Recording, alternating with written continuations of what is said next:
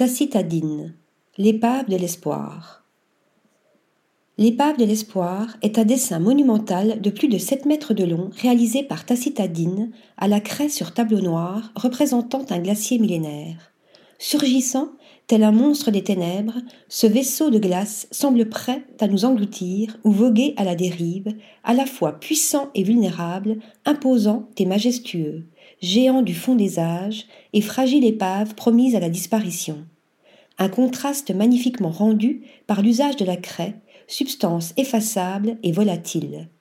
Évoquant les plans séquences utilisés dans les films de l'artiste britannique né en 1965 à Canterbury, ce morceau de bravoure, tant sur le plan de la virtuosité du trait que sur celui de son échelle, nous happe et nous entraîne à faire une expérience physique de l'œuvre semblant presque se mouvoir sous nos yeux pour nous écraser ou nous aspirer.